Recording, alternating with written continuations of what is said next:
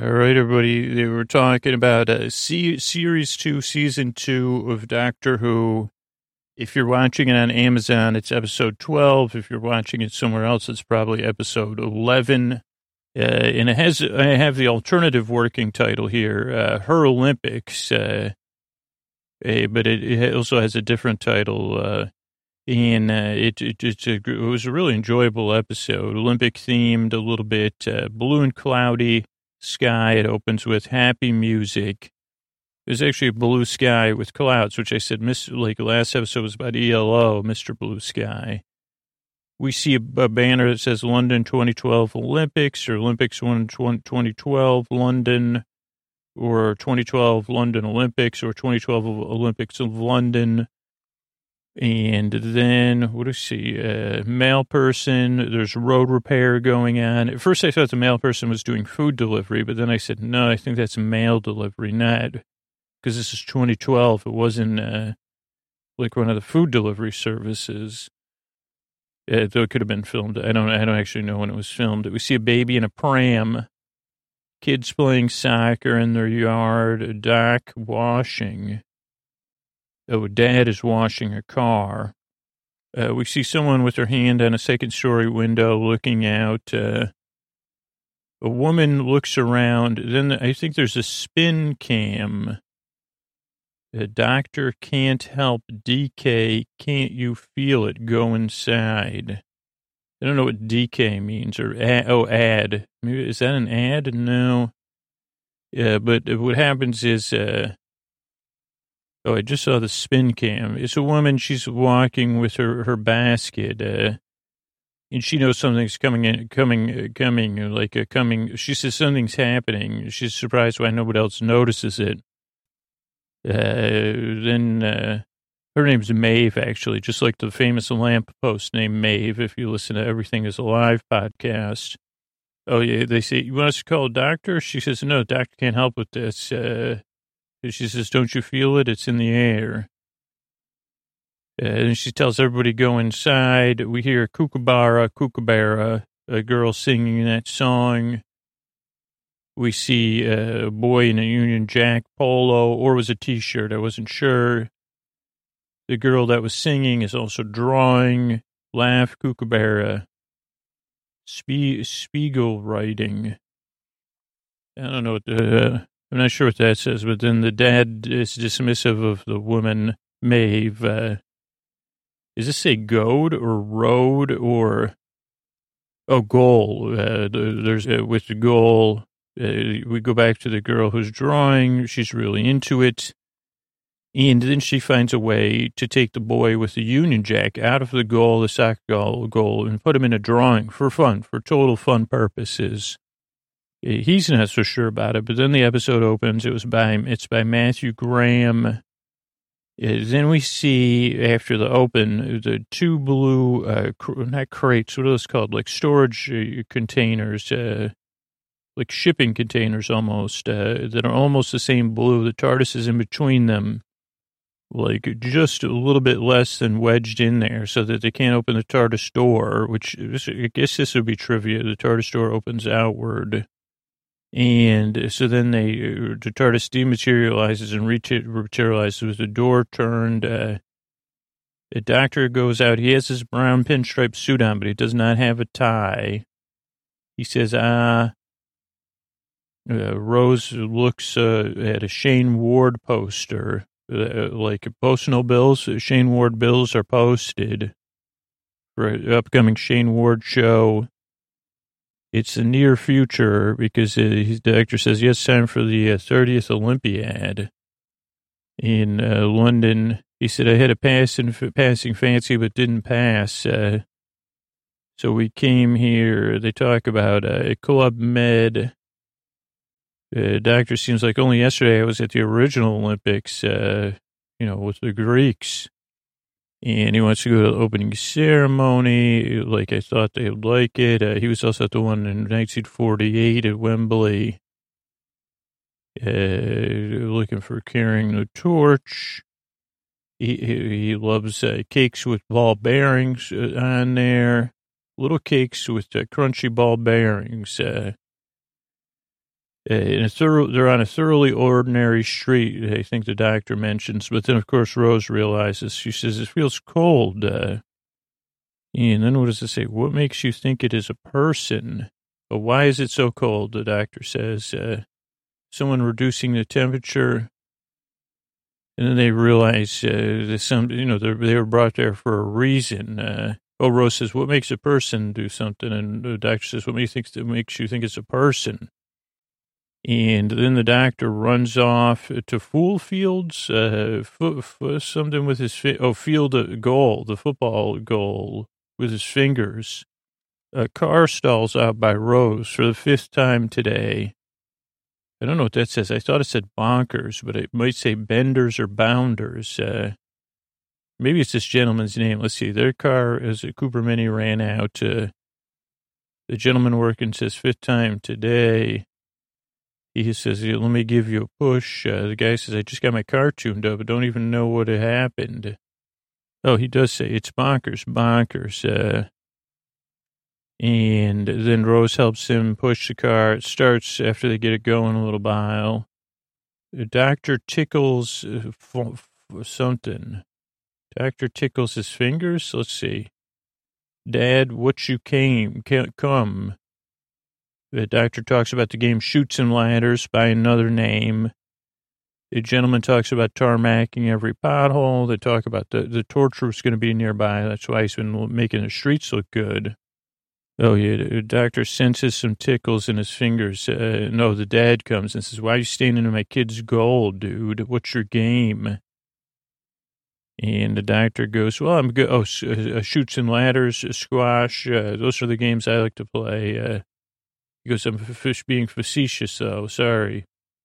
Uh, I've got a colleague, Lewis, uh, who's Rose, because uh, the dad's acting like, he, he, uh, I mean, the doctor's like uh, using his psychic paper. He says something like, it's right here. Uh, oh, then it's like an argument between the, the city, the council workers and the, the people that live on the streets.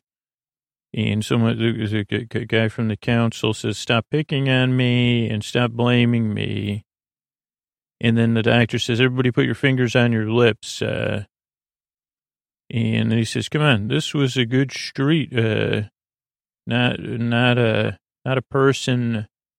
Please look. Uh, uh, oh, then we see the person looking out the window. The doctor does some sniffing like a dog. He sits right here among us. Metal smell, the doctor says. Uh, hairs on the back of my neck or back of my head. Uh, I'm sensing an awful lot of power. then we see the young girl who's been drawing. Her name's Chloe. She's drawing a cat with Dale, the boy in the Union Jack shirts. And let's see, what, who looks frowny? Dale looks frowny. And then she says, I made Dale a frowny cat, which will make him happy. Then I put man torch watch. Uh, Chloe, does not come. I'm busy, mom. So I think her mom, uh, here's, I'm watching everybody has their fingers on their lips now. And then Maeve asks doctor for permission to speak. She says, look around. Uh, yeah, this used to be a great street. Uh, and I don't know if Chloe's mom was portrayed in a, a specific way or not, but uh, she's definitely aloof uh, in this episode. So I don't know if that was intentional or not. Uh, but Chloe, like in her mom says, she goes, Mom, unless you want me to draw you, uh, stay out of my drawing business. I don't want to watch the Olympic uh, torch. Uh, Rose sees a cat. Uh, doctor says, "Oh, this is definitely not a person, because uh, the cat cat goes uh, to another dimension." Uh, let's see what else come up here. Uh, uh, cat. Oh, the cat sneaks into a box and then goes into the drawing, draw into drawing land with Chloe. Doctor says, "Blimey, we got to find the source of the power that's drawing everybody into the drawings." Well, they don't, but they don't know everybody's in a drawing yet. They just know they're being drawn away. Uh, find the source of power. Keep up pockets, Lewis. Uh, it, was the doctor's still calling uh, Lewis, uh, uh, Rose Lewis, like they're looking into stuff. Uh, he says some other thing, like a typical, uh, like a copper would in a, a show. Keep up something, Lewis.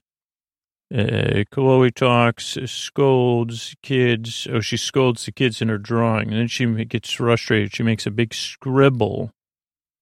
Oh, Daisy Fairweather is the person currently carrying the torch. Uh, then Rose goes up to a garage. She she hears some some sort of noise in the garage. Uh, and she says, I'm not to open it, not to open it, uh, not to open it, not to open it. And then she opens it and the scribble flies out like uh, a, a flock of birds. The doctor zaps it with a sonic screwdriver. This answered a question from last episode because the doctor and Rose have a big hug. Uh, so that was, uh, uh I said, okay, so Rose and the doctor do have a physical connection. Um, uh, let's see what else they put the dialogue. So let's see what they talk about here. Uh, let's see. Okay, that was a scribble. Maybe it was an ionic scribble being. Huh. The doctor, oh, they tested back at the TARDIS. Oh, it's the same material as graphite pencil. Oh, doctor calls it so dinky. Yeah, it comes from the same energy. Uh, so it's graphite. So they do determine uh, Rose goes, well, what if it was from a child's drawing? Uh, you said it was on the street. Oh, the girl upstairs looking out the window. And her mom looked uh, like she had something on her mind. And then the doctor goes, uh, are you deducing or deducting? And Rose goes, I am. Copper's hunch. Permission to follow it up, Sarge. Well, I didn't look this up, HB pencil, but uh, that was interesting. Uh, why make a scribble creature, scribble being like Charles? Are you deducing? They go to the house, knock, knock, knock. Uh, repurpose, move. Uh, what does that mean? Talk with mom. Oh, they do a reverse, uh, like the reverse psychology move. They knock on the door. They say, "Hey, mind if we check in with your daughter?" She says, "No." They say, "All right, no, no problem." And the doctor walks off with Rose, and then they say, well, why do you want to see Chloe? And they say, "She." doctor goes, well, just thought I'd look into it. Uh, something going on here. Thought she could help. Uh, sorry, we'll just move on. You can handle it yourself. And, and then Trish, and mom says, well, can you help? Uh, and we get a little backstory while Rose goes sneaking around the house and then hides in a linen closet uh, Chloe goes out of her room. Rose sneaks into her room. It's a nice room. Uh, lots of kids' stuff, lots of kids' drawings of kids. Uh, Rose knocks over the pencils. She notices the kids' faces have changed. Uh, so she says, Oh, these kids are in these drawings. Uh, doctor's getting backstory downstairs. Uh, Chloe's getting milk. Uh, Rose goes, How you doing, Chloe Webber? And she goes, I'm busy, as a matter of fact. And Trish goes, Trish talks about Chloe like she's not there. Doctor gives her the Vulcan salute. I had to look that up. I was calling it Spock hands. Uh, and Chloe says she's not trying to help the drawings, but they don't stop moaning. Uh, and uh, Chloe's a little bit irritated with her mom uh, Rose uh, looks into like a wardrobe, and uh, there's a, a, big drawing in there.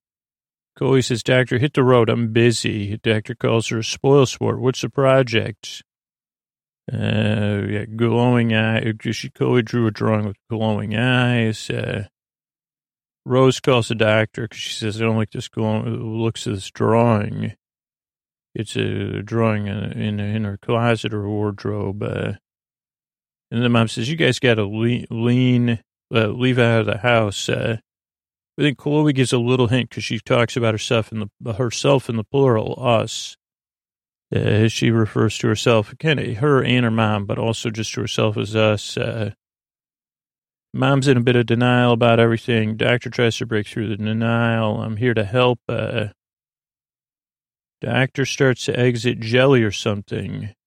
Oh, he was, I don't know if he was eating brown sauce or jelly in the kitchen. Rose and the mom and the doctor talk. The doctor does a ton of uh, staring and thinking. And then, speaking of Spock, the doctor they go back to Chloe's room. The doctor does a bit of like a mind meld, uh, uh, so he can talk to another being that's a living with Chloe. And he says, uh, "Now we can talk." Also, Chloe gave the doctor the, the Vulcan salute back before he did the Vulcan mind meld. Uh, and there's another being with Chloe. Doctor says, I'm here in compliance parley with the shadow proclamation. Chloe says, I don't care about shadows or parley.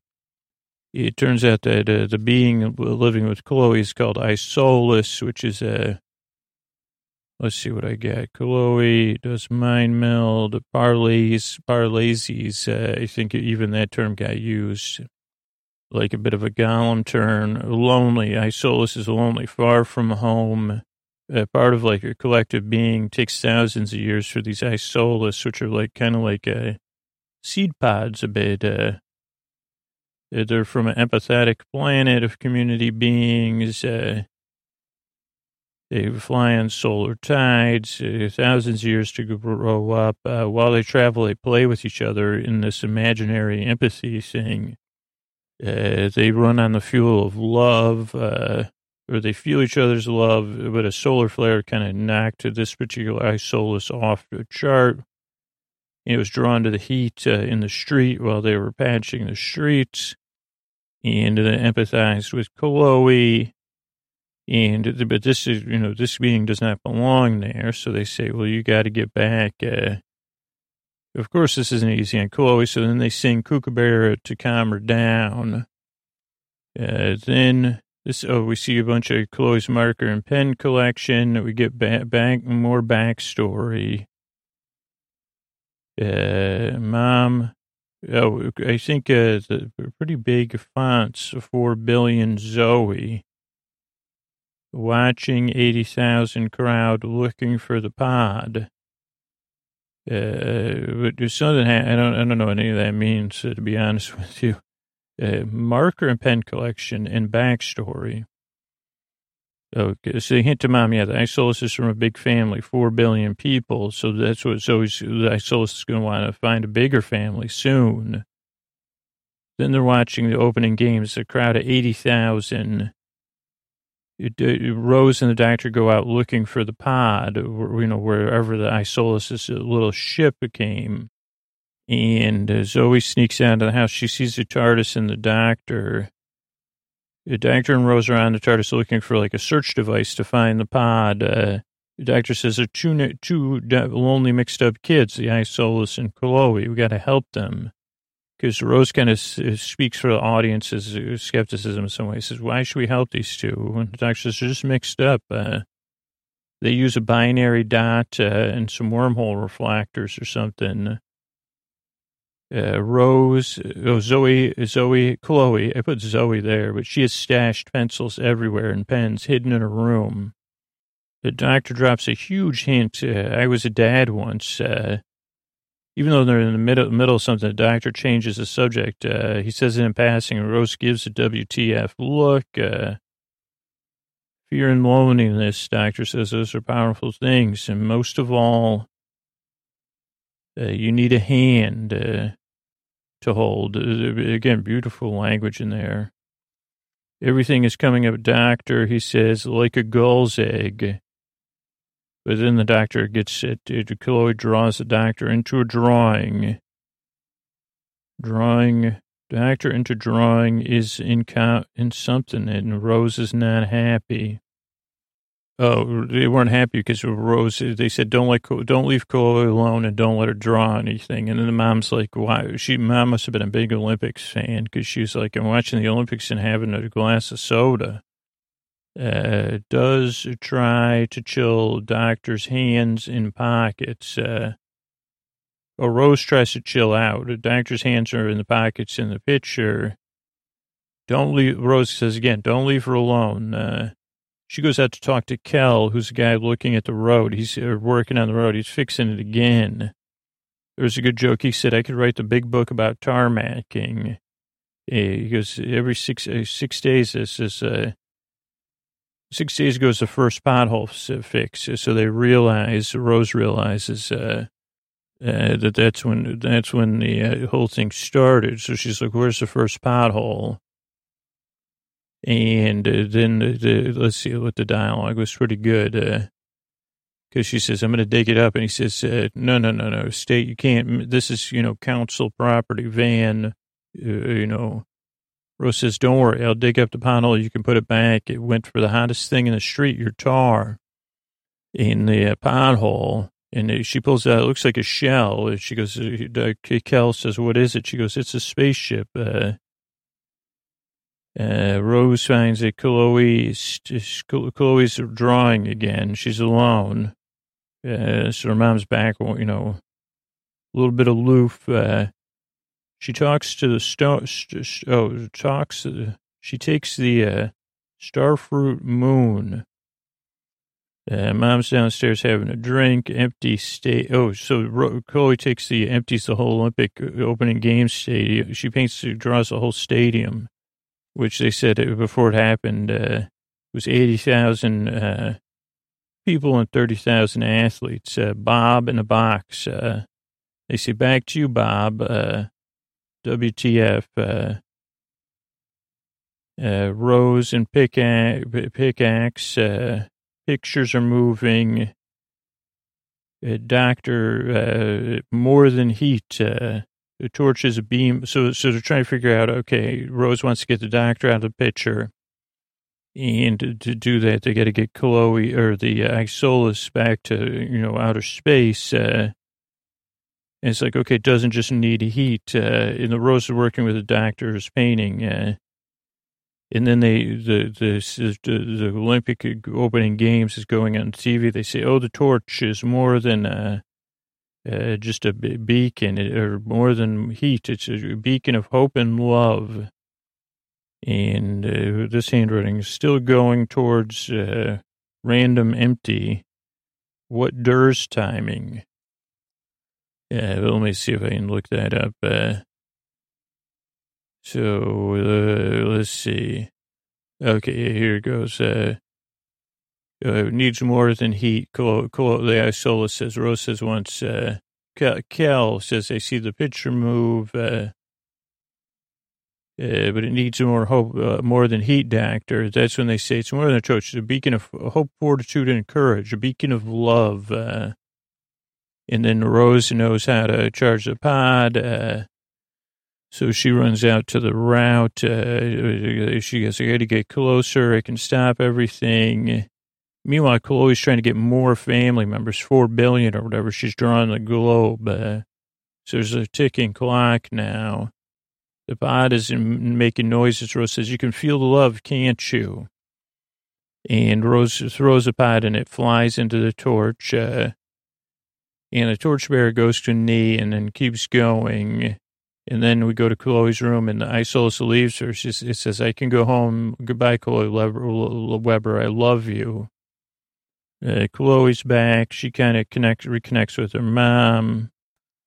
Uh, let's see, pop beeps. Uh, perfect throw. Feel the love. Goodbye, Chloe Webber. I love you, mommy. She says, uh, everyone gets out of the pictures. There's big music, big hugs. Everybody's reunited. Stadium's filled, but the doctor's missing. Uh, Maeve is back on the street. She's all happy. Yeah, all drawings are back to normal. I Isolus energy, not alone. Sing, doctor. Uh, I don't know what that meant, but, uh, you know, the Isolus is getting to go back home. The doctor's still missing. The Olympics are back on the TV. They say, thank goodness, Bob. Uh, good to have you back. Uh, Bob said, I think it was in a drawing. Uh, and then they say, "Where's the dude with the um the dude who can't run anymore with the torch?" Uh, and then in a total moment of uh, like uh, joy, I guess the doctor scoops up the torch. The doctor does, and starts running with it. Uh, he's carrying the flame. They say it's more than a flame. It's hope, courage, love. There's big cheers and grins. The doctor runs right into the Olympic Stadium, lights the Olympic flame. The Isolus flies out. Uh, everyone's uh, like in the streets with joy. Uh, cake with ball bearings. Uh, Rose says to the doctor, he says, top banana. And then there's big hugs, and then there's uh, quite the tease. Because uh, we see, let's see what how, how's it close? Cake top banana, ball bearings you can eat, masterpiece. Uh, and Rose goes, I thought you were gone. Kind of. And Dad goes, not on a night like this. This is time for lost things to be found. Uh, he goes, let's go to the games. And Rose goes, who does good and what? And then they joke. Uh, and the fireworks to start. Uh, and Rose says, you know what, doctor, uh, we'll never be split up. And then the doctor says, never say never. And Rose goes, well, what was that about being a father? She doesn't say that, but she says, we'll never split. Don't you reckon, doctor? And the doctor goes, there's something in the air. A storm's approaching. And the episode comes to a close. Okay, so let's check the 2012 Olympics. I think I have this game on Wii with Mario and Sonic. Uh, it was uh, 2012 Summer Olympics, the 30th Olympiad, uh, known as London 2012. Uh, July 27th to August 12th, 2012. Uh, women's football was the first event held at the Millennium Stadium in Cardiff, uh, and followed by the Olympic ceremonies on the 27th of July. Uh, the bid was held by uh, Kent, the uh, mayor of London and Olympian Olympian Sebastian Coe. Uh, they won over uh, New York, Madrid, Moscow, and Paris. Uh, the first city to have Olymp- modern Olympics three times. The last two times were 1908 and 1948. let's see. There was a lot of uh, work that went into it and rebuilding and reuse of venues, uh, widespread acclaim for the organization. Opening ceremony was directed by Danny Boyle. Uh, Michael Phelps won this 22nd medal. Uh, let's see, anything else? Bidding process, we don't need to know about that. Uh, Oh, just barely beat out Paris. That was really close. Yeah, development, venues, uh, Hyde Park. You have a lot of stuff that we could, you know, link to it. Uh, uh, they tried to get their uh, um, public trans upgraded to public transport to get ready. Uh, they ran a c- cable car across the Thames. I don't know if that's still up or not. Uh, uh, the plan was to have 80% of athletes travel have to travel less than 20 minutes to their event, uh, and 93% in less than 30 minutes. Uh, let's see what else here. Uh, cost, uh, of course, has expensive ticketing, countdown, medals. Oh, torch relay. Here we go.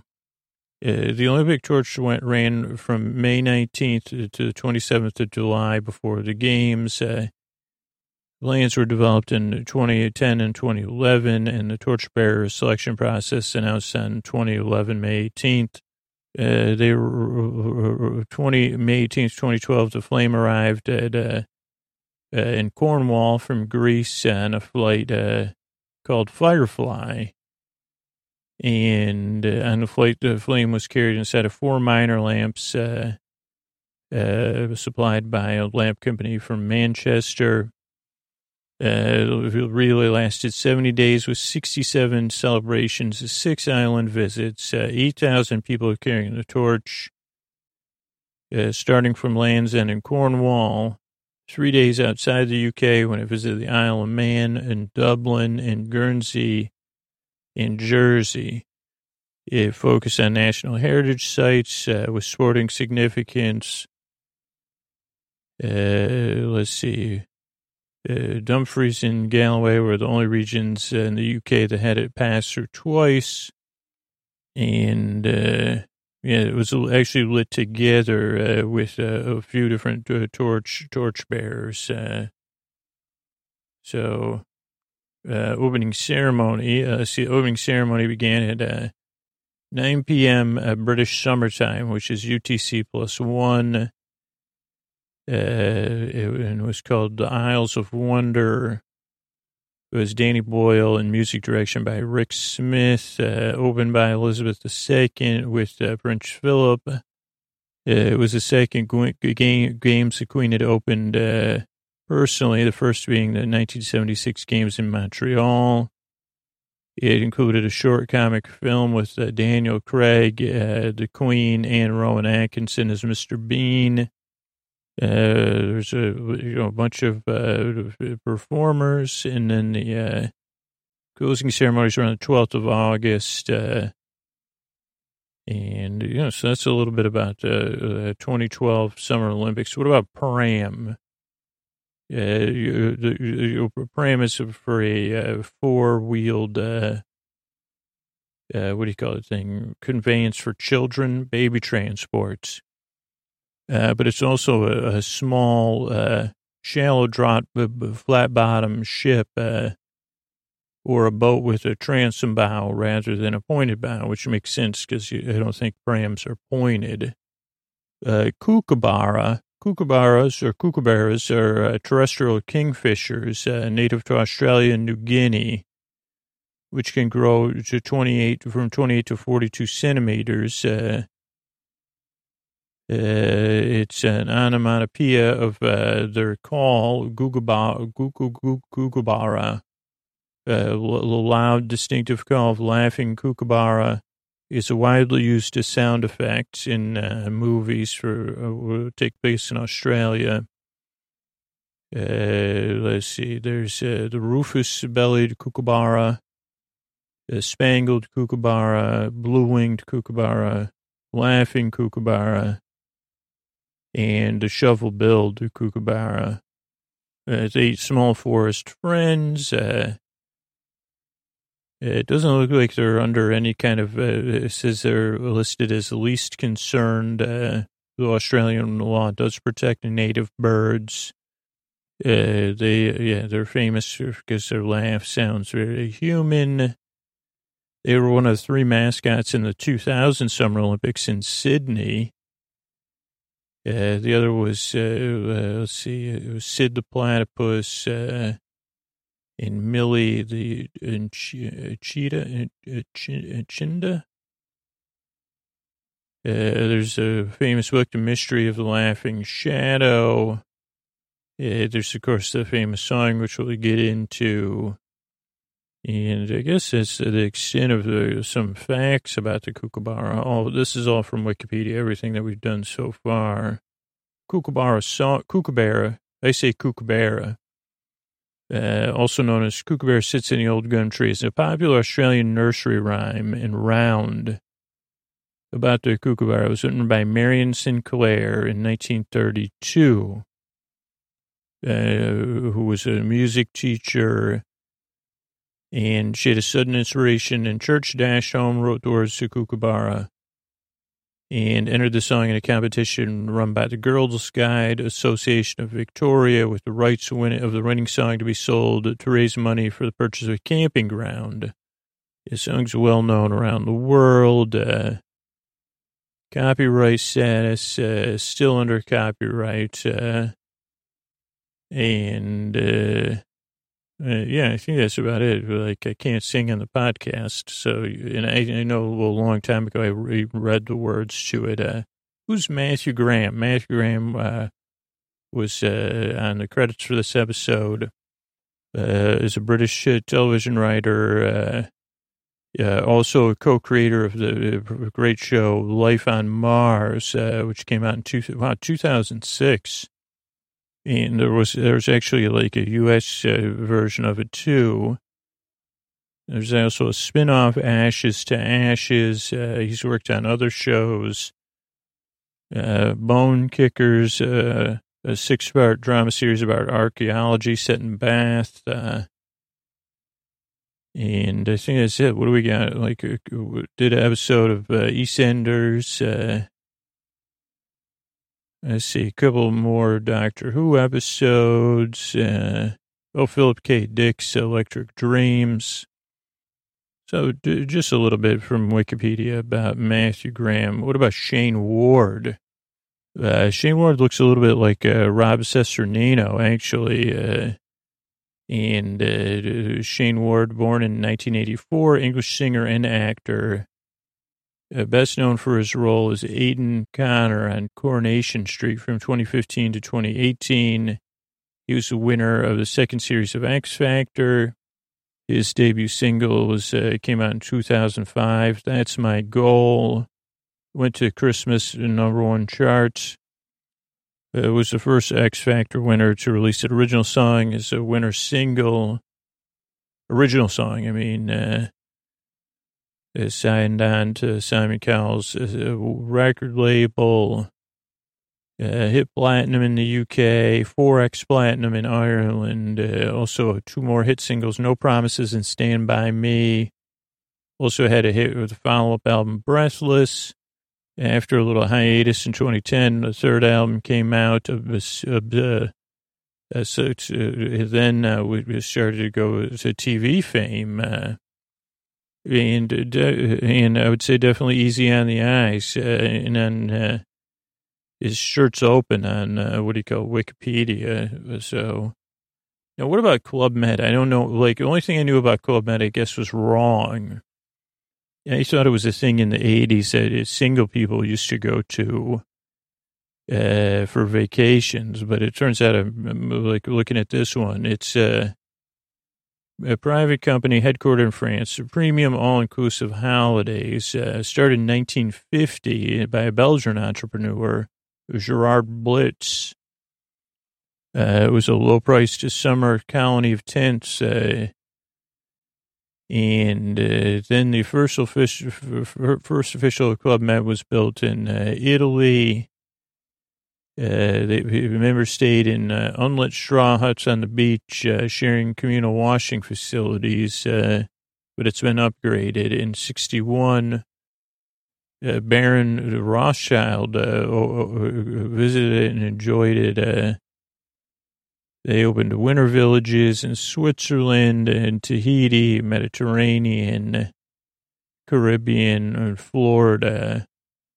Uh, yeah, originally attracting many singles and young couples. Then it became a destination for families in the 60s.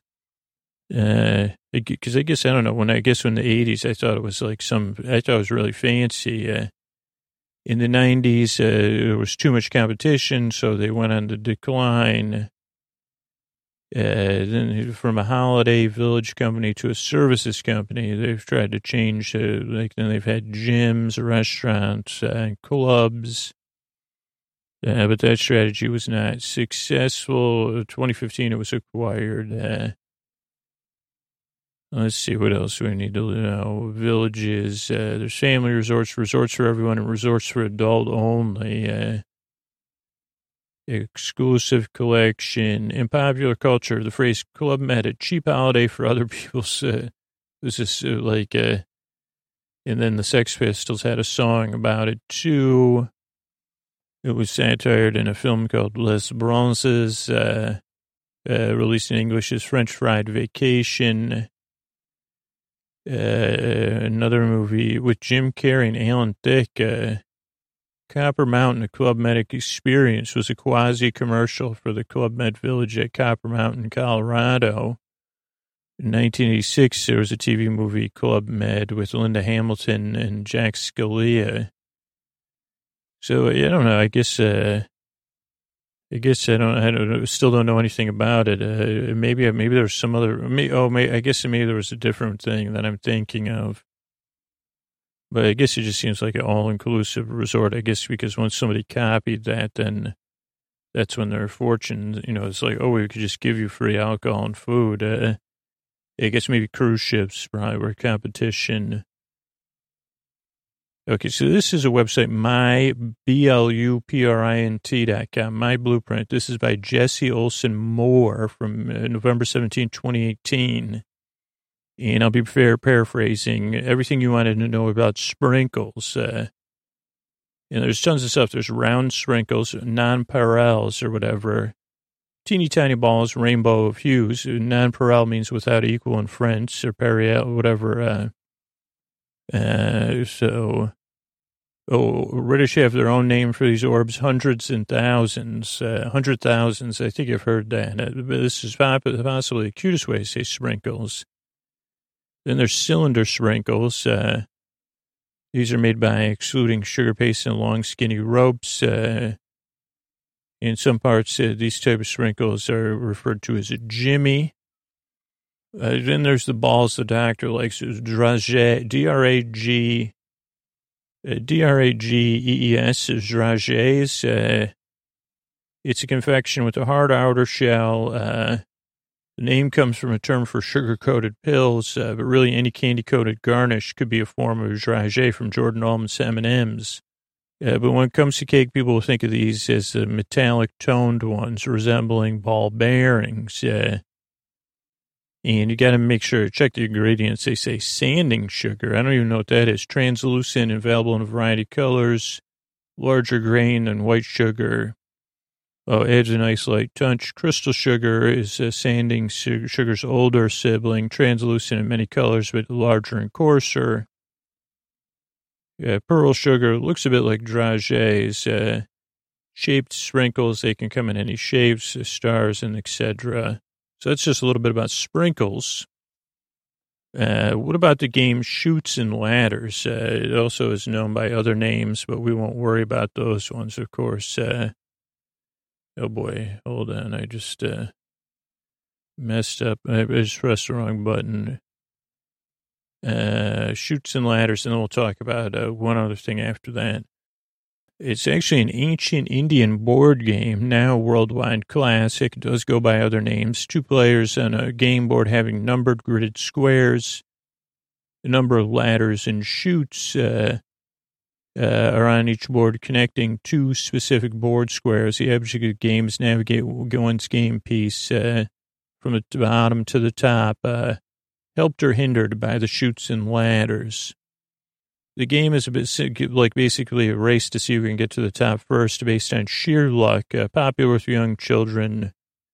The historic version had uh, roots in morality lessons, uh, where the player's progression up the board represented a journey through life uh, via virtue, ladders, and chutes, uh, vice. Uh, yeah, mostly is played on a board originated in India as a part of a family of dice board games. Uh, maybe at the same time as Ludo and Parcheesi. Uh, Milton Bradley started putting out in 1942. Uh, but you could see them in the National uh, National Museum in New Delhi has a, a, very older version of the game. So that's cool. And then let's finish with the Vulcan salute. You know, let's say let's say goodnight on that. Uh, Vulcan salute is a popular hand gesture popularized in the 60s to show Star Trek, raised hand with palm forward, thumb extended, while the fingers are parted between the middle and the ring finger, devised by Leonard Nimoy. Uh, New York Times 68 New York Times interview said it was a double fingered version of Churchill's victory sign. And Nimoy said in that interview that he decided Vulcans were a hand oriented people First appeared on the uh, second season opening episode, Amok Time, A M O K T I M E. Uh, the gesture is known for being difficult for certain people to do properly without practice or the covert prepositioning of fingers. I can do it on my left hand. On my right hand, I would have to preposition the fingers. Uh, may difficulty may stem from uh, variations in manual dexterity, it was parodied in uh, Star Trek First Contact uh, when uh, Zefram is unable to do the gesture and then shakes a Vulcan's hand. Uh, in, in, I, in the autobiography, I Am Not Spock, Nimoy wrote that he wrote, placed it on the priestly uh, blessing, performed uh, both hands thumb to thumb after the Hebrew letter Shin, or Shin, S-H-I-N, which has three upward strokes similar to the position of the thumb and fingers in the gesture, uh, which uh, stands for uh, Almighty uh, and uh, as well as Shalom. According to Wikipedia, uh, Nimoy wrote that when he was a child, his grandfather took him to an Orthodox synagogue where he saw the blessing performed and was impressed by it. Others often greeted Nimoy with the Vulcan sign and it became so well known that it was in 2014 it was added to version 7 of the unicode standard uh, u plus 1 f 596 uh, So maybe that's how you do the emoji. And uh, so that's a little bit about that. And uh, yeah, I, I, give you the Vulcan salute, the vocal Vulcan salute. Uh, uh, live long and prosper. Good night.